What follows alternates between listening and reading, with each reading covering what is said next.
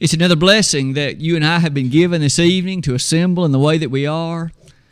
So many of our brethren around this world perhaps are meeting this very night with challenges, with difficulties, with threats from governments, or even from others who, though not in the government, they're not too happy about people meeting in the name of Jesus Christ. And yet, you and I can meet in the peacefulness of this hour on the first day of this week and start this week off in the best possible way. We've already been blessed earlier today, and certainly we can meet again tonight and encourage each other, and even more importantly, to magnify the name of God. The title of the lesson this evening, as you can see on the wall behind me, will relate to two ideas, one of which is culture, the other of which is command. And we're going to devote just a few moments to settling in our heart one interesting issue connected to the interpretation of the Word of God. This introductory slide is one that puts before us somewhat of the idea, but really the major thrust won't come for another slide or two. You and I hold, of course, the Bible, and we understand how that God has as His desire that we rightly interpret it. Interpreting the Bible is not a business of make it say whatever you want it to say. Read into it whatever you want it to read. 2 Timothy 2.15 still says, Study to show thyself approved unto God, a workman that needeth not to be ashamed, rightly dividing the word of truth.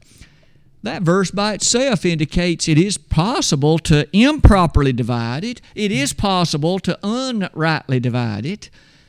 He wants us to rightly divide it. In 2 Corinthians 7, verse 2, mention is made about some who handled deceitfully the Word of God. That is to say, there were some individuals who, though they may make reference to it at that time, they were handling it improperly. They were using it to teach what it did not actually teach by authority from heaven. As you close that slide with me, you then will note this. There's a fancy word that you and I, at least from time to time, hear. It basically means the science of correct interpretation, especially as it connects to the Bible. There are those in our world today who, as they pursue hermeneutics, which is the way you pronounce it, they're making a scholarly study of how to correctly interpret the Bible. And there are times that what they assert is nonsense of the highest order. And there are times that what they, under the branding of this right interpretation, will take the words of the Holy Word of God and they'll twist and pervert and they will use various and sundry arguments to ultimately try to assert that it does not mean what it says. Hermeneutics. I use that topic, or at least incorporate that language, among other things, to sound a warning for each of us tonight. We may well think that, well, stuff like that might happen in Chicago, and it might happen in London, and it might happen in Nashville. But we are here in a little town called Cookeville or Gainesboro. And maybe at this distance, we are unlikely to face issues that really are much like that. But what I would hope that we could at least see is that these things, if they start to happen anywhere, and they already have, they're troubling the brotherhood in various places, and it won't be long before it'll be in our back door too. And it won't be long before congregations in Cookeville, and soon that'll include even us at least having to deal with it. So may we ask is it lasting command or is it culture? One of the most common things that these hermeneutical approaches will assert has to do with culture. Let's turn the slide then. And let's use this next slide to at least put that thought before us. I've asked you to note the following. Among the approaches that it seems have gained a great deal of notoriety and a great deal of attention, at least in recent decades, has been one that connects to culture. It would be fair to say that the whole concept of this began over 200 years ago. But at least at first, it was only reserved for a small pocket of individuals, but it has certainly become much more prevalent than that now. It has to do, as you can see on that slide, with culture. And the basic approach goes somewhat like this.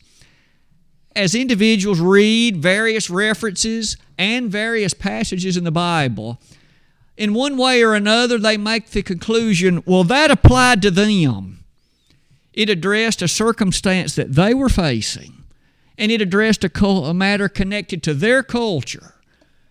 And because we live in a different culture, 20 centuries or so later, that means it doesn't directly in the same way apply to us.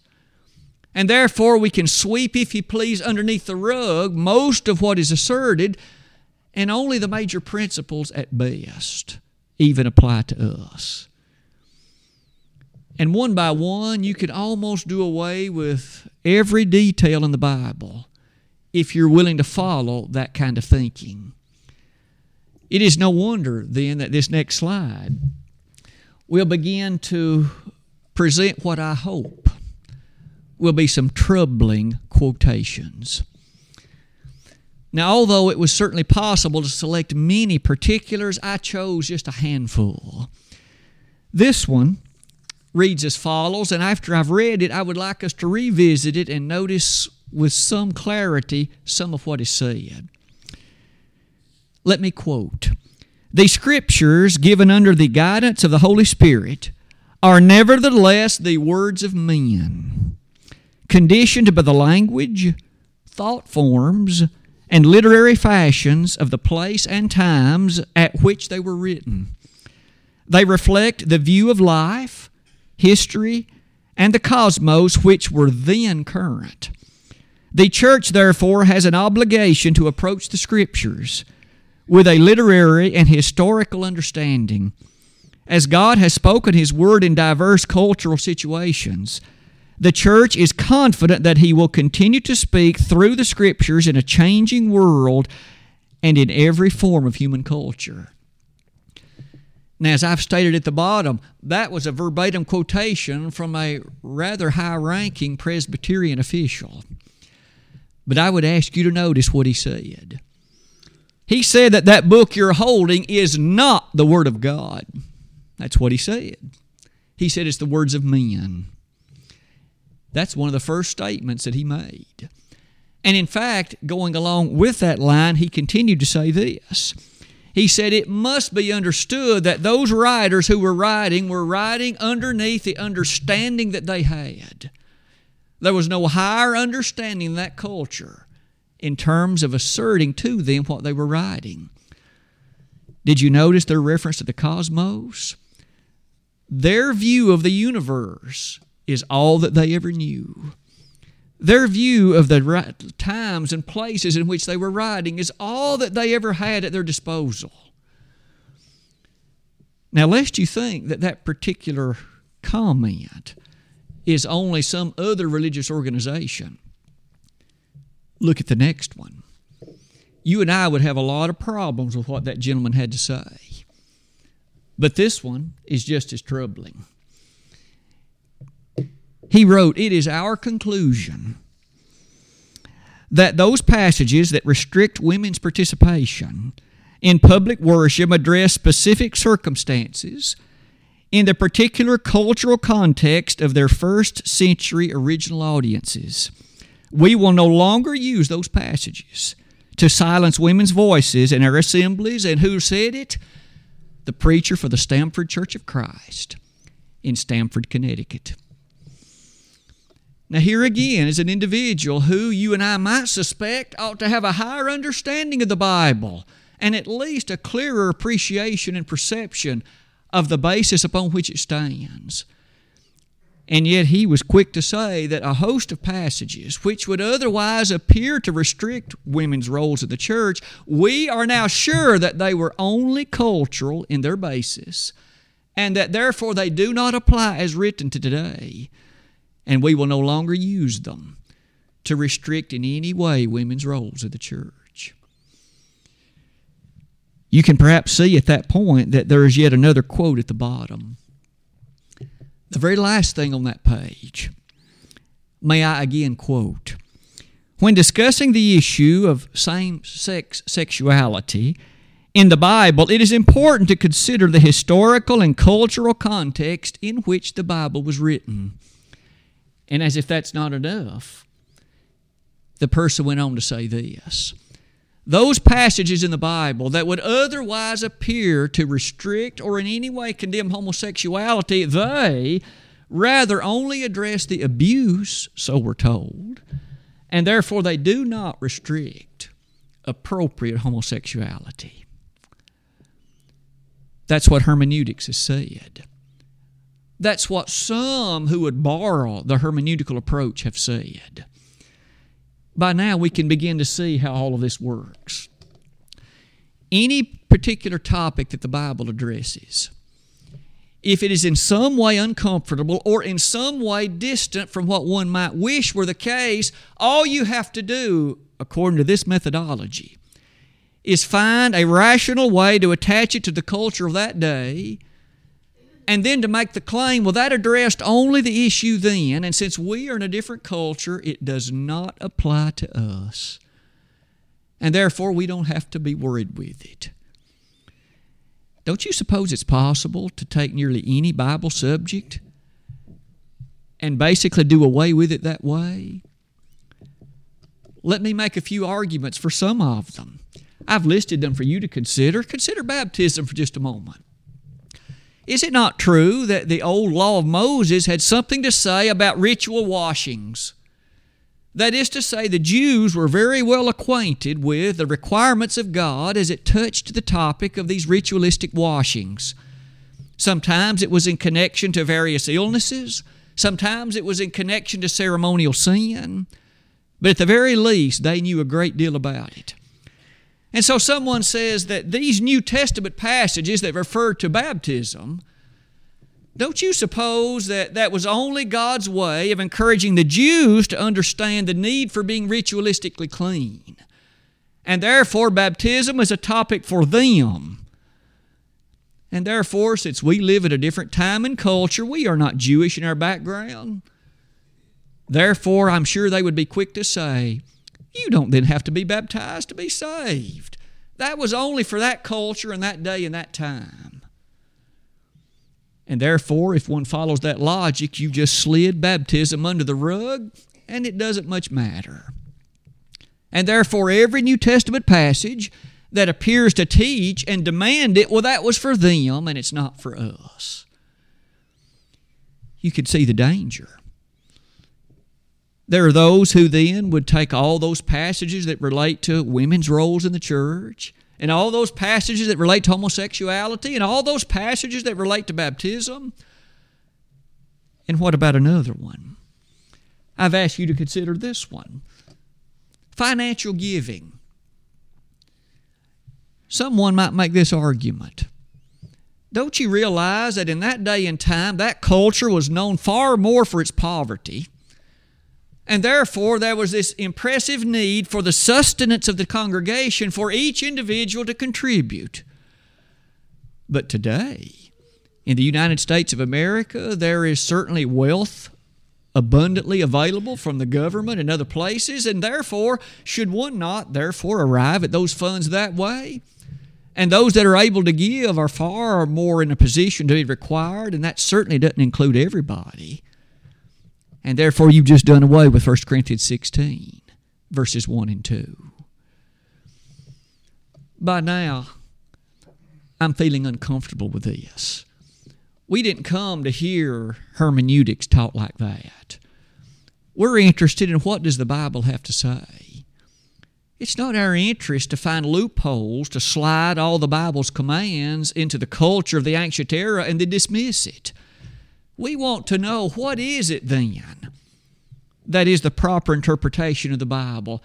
How does one know whether a particular passage is culturally connected or if it is a lasting commandment? And thus is the expectation of God until the end of time. As we turn the slide to proceed to the next page, may I be quick to say that I think we have some things that will help us as we strive to properly interpret the Word of God. First of all, it is true that there are some things in the New Testament that were connected to that time. And it was never the intent of God that those things last beyond that day and that time. If we were to look at some of those examples and at least reflect upon what was the case then, we might have a basis to then approach other passages as well. Let's consider this one. In Matthew chapter 10, verses 5 and 6, Jesus especially gave this statement.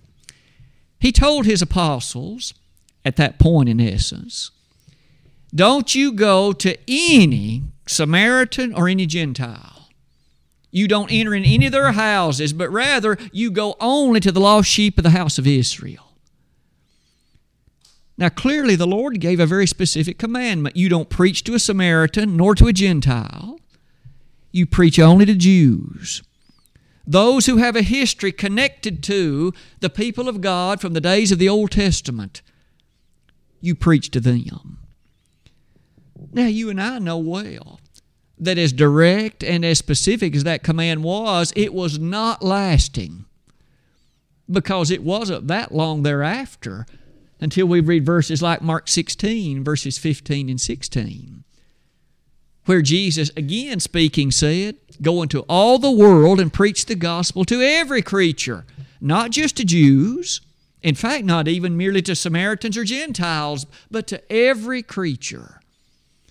And then he went continued to say, He that believeth and is baptized shall be saved. He that believeth not shall be damned. But you'll notice there was a time and a place wherein that Lord's initial mission was only to the lost sheep of the house of Israel. Therefore, we conclude that there was a specific time and a place wherein that message was appropriate, but it was not age lasting, and it was not a continuing matter. You'll notice the last passage on that slide in Acts 8, verse number 10 we remember there that Philip, sometime after the church was established, even he is such that he went down to Samaria.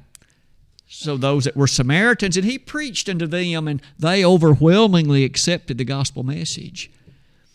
Isn't it interesting then? We have a case in point, an exhibit of a particular text that was only for a particular place and time. But they didn't even the only one. Look at this one. What about circumcision? In Acts 16, verse number 3, for example, you and I will remember that circumcision was an expectation of God in the Old Testament.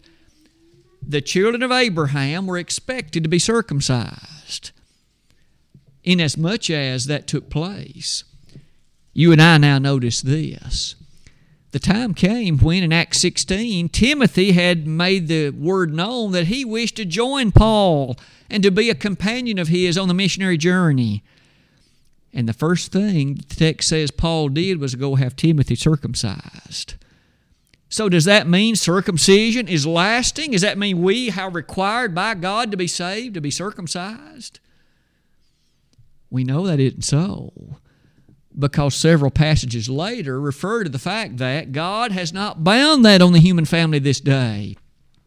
Acts 15, in fact, would directly tell us that among those things that God bound on those first century individuals, circumcision was not one of them. And later in 1 Corinthians 7, verses 19 and following, and even in the Galatian letter, the emphasis was made that those who return to that law and rite of circumcision, you've fallen from grace. If you think that that's the means whereby you are connected to the saving message of truth. So, one more time, you notice that circumcision had its day and time, but it was not age lasting. It may be by now that we can come near the close of that slide and appreciate this. It would seem then that one of the messages that the Word of God would be quick to share with us is that those things which were culturally related are indicated to us by the text in which it occurs, and certainly by comparison to other inspired writings that are found in other places in the Bible. The Bible nowhere contradicts itself because it is not the Word of men, it is the Word of God. You and I would greatly disagree with that first quotation I read earlier. Very little about that's even true despite how scholarly that man may have been, despite what intent may have been in his heart, he's just plain wrong about much of it. The Word of God is such that it must be received exactly as that. What is it Paul told the Thessalonians in 1 Thessalonians 2.13? Did he not point out a commendation to them that when you receive the Word of God, you received it not as the Word of men, but as it is in truth, the Word of God, which effectually also worketh in you that believe. Oh, how the Thessalonians received it not merely as men's words, but as God's words. In Jeremiah 1, verse number 7, and then again in verse number 9, this statement is made Jeremiah, I have put my words in thy mouth. Did you notice? He didn't say, I've put my suggestions. I've put my thoughts, I've put my ideas, I've put my words. And therefore, as Jeremiah penned that which had been bequeathed to him, he was writing the Word of God. No wonder then, what therefore I command thee, thou shalt speak. He was told to proclaim and to declare the Word of God. As you and I close that slide, look at this statement. The basic doctrines, then, that would encompass New Testament Christianity are not culturally dependent. They, quite frankly, never were. Although those individuals at that time, they did live in an old ancient Roman Empire and they did live in a day and time far different than ours, far less technological, far less in terms of many of the things we know the basics of the gospel were not connected to their culture. And therefore, any culture is in need of exactly the same thing. Haven't you always been impressed that as we've studied about Paul's missionary journeys, he could go and preach the same thing in Ephesus that he had taught in Corinth, and that he had taught in Troas, and that he had taught in Antioch, and that he had taught in Philippi, and that he had taught in Thessalonica. It was exactly the same message. And he even warned them about the reality of this. What I've proclaimed to you is what I've told to them. The gospel wasn't then connected merely to Asia Minor because things in Asia Minor were very different than they were, let's say, in Achaia, but they both had the same gospel. That kind of idea is very enriching, and it's also very prompting, isn't it? So, whether we live in the southeastern United States in the century in which we live, or whether someone had lived 500 years ago somewhere in Europe, or whether someone had lived a thousand years ago in China, it makes no difference when it comes to the gospel. Although the particulars of those cultures might be quite different, and although the understandings connected to the way one dresses, might vary greatly. The basic consideration of modesty, for example, and the basic understanding that would go with response to the gospel would not change in the slightest. One last thing on that slide, then, might be this observation. We've mentioned the gospel so far this evening. Haven't we each, I would think, been impressed with what's required to become a Christian? and how that you might suppose, at least in the mind of men, that that could vary so greatly over the course of cultures. How that a rich man in Hong Kong might have to do something different than a poor man in Alaska. But yet there is no distinction, not in the slightest. In fact, might I invite you to notice a word found in Acts 15, verse number 9. In Acts 15, verse number 9, Paul speaking wrote this And put no difference between us and them, purifying their hearts by faith. No difference. Now, in that day and time, there were large distinctions, of course, between individuals. And yet, the inspired writer was quick to say that there was absolutely no distinction and no difference between what was required of them, namely the Gentiles, and what was required of us, namely the Jews. And as that statement was made, how impressive it must have been that the God of heaven would open his arms and embrace exactly in light of precisely the same requirements. Although the Jews frequently felt that they were better and they looked down upon the Gentiles, they were mistaken in that light. And later in Romans 14, Paul urged them to not look upon things that way. For that reason, today, you and I will boldly proclaim the same plan of salvation. Let's, in fact, observe this. Wasn't it true in Acts 17, verses 30 and 31, that it is there said that all men everywhere must repent? That means it isn't cultural. It's not reserved for only some people. Everybody, everywhere, must repent, or else you'll perish. All men everywhere must believe in Jesus, for the Lord said so in John 8 24. All men everywhere must confess their errors, and their sins. The inspired writer said so in Romans chapter 10, verses 9 and 10. And all men everywhere must be baptized. Did you notice then it's not culturally connected? And though some today may follow a hermeneutical principle and claim that it is, they are mistaken. God demands everybody then subscribe to that reenactment of the death, burial, and resurrection of Christ. And in so doing, they contact His blood and their sins are washed away. It has nothing to do with culture. There's perhaps as one final example that I wished for us to consider this evening to at least address somewhat about this culture. It comes about the middle point of that slide. I would like you to turn to 1 Timothy chapter 2 with me.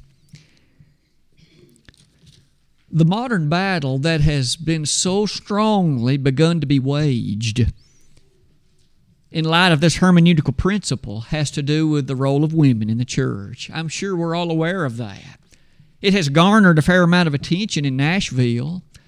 It has even begun to garner some attention even closer to home than that. But with that in mind, could we ask this question?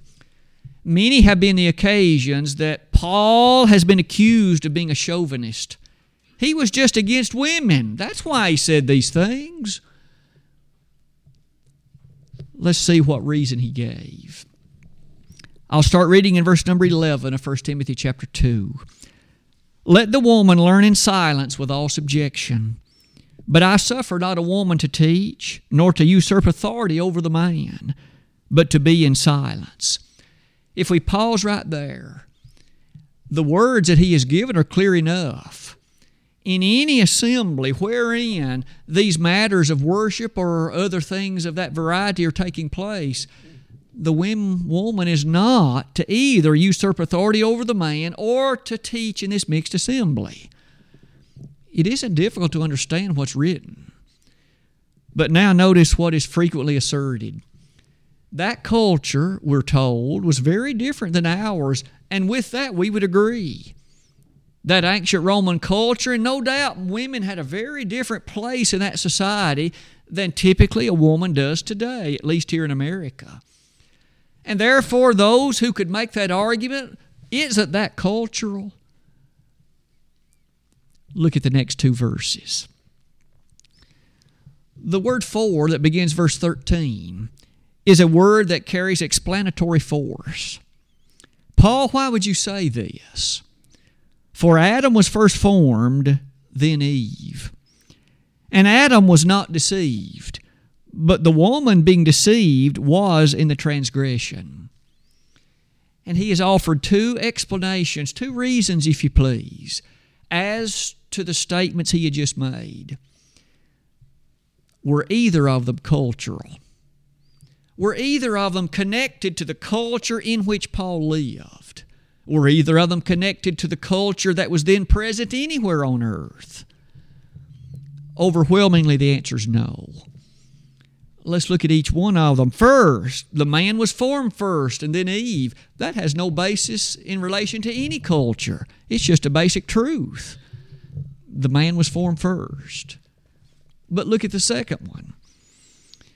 When it came to the events of Genesis chapter 3, the fall that took place in Eden, it was the woman that was deceived, not the man.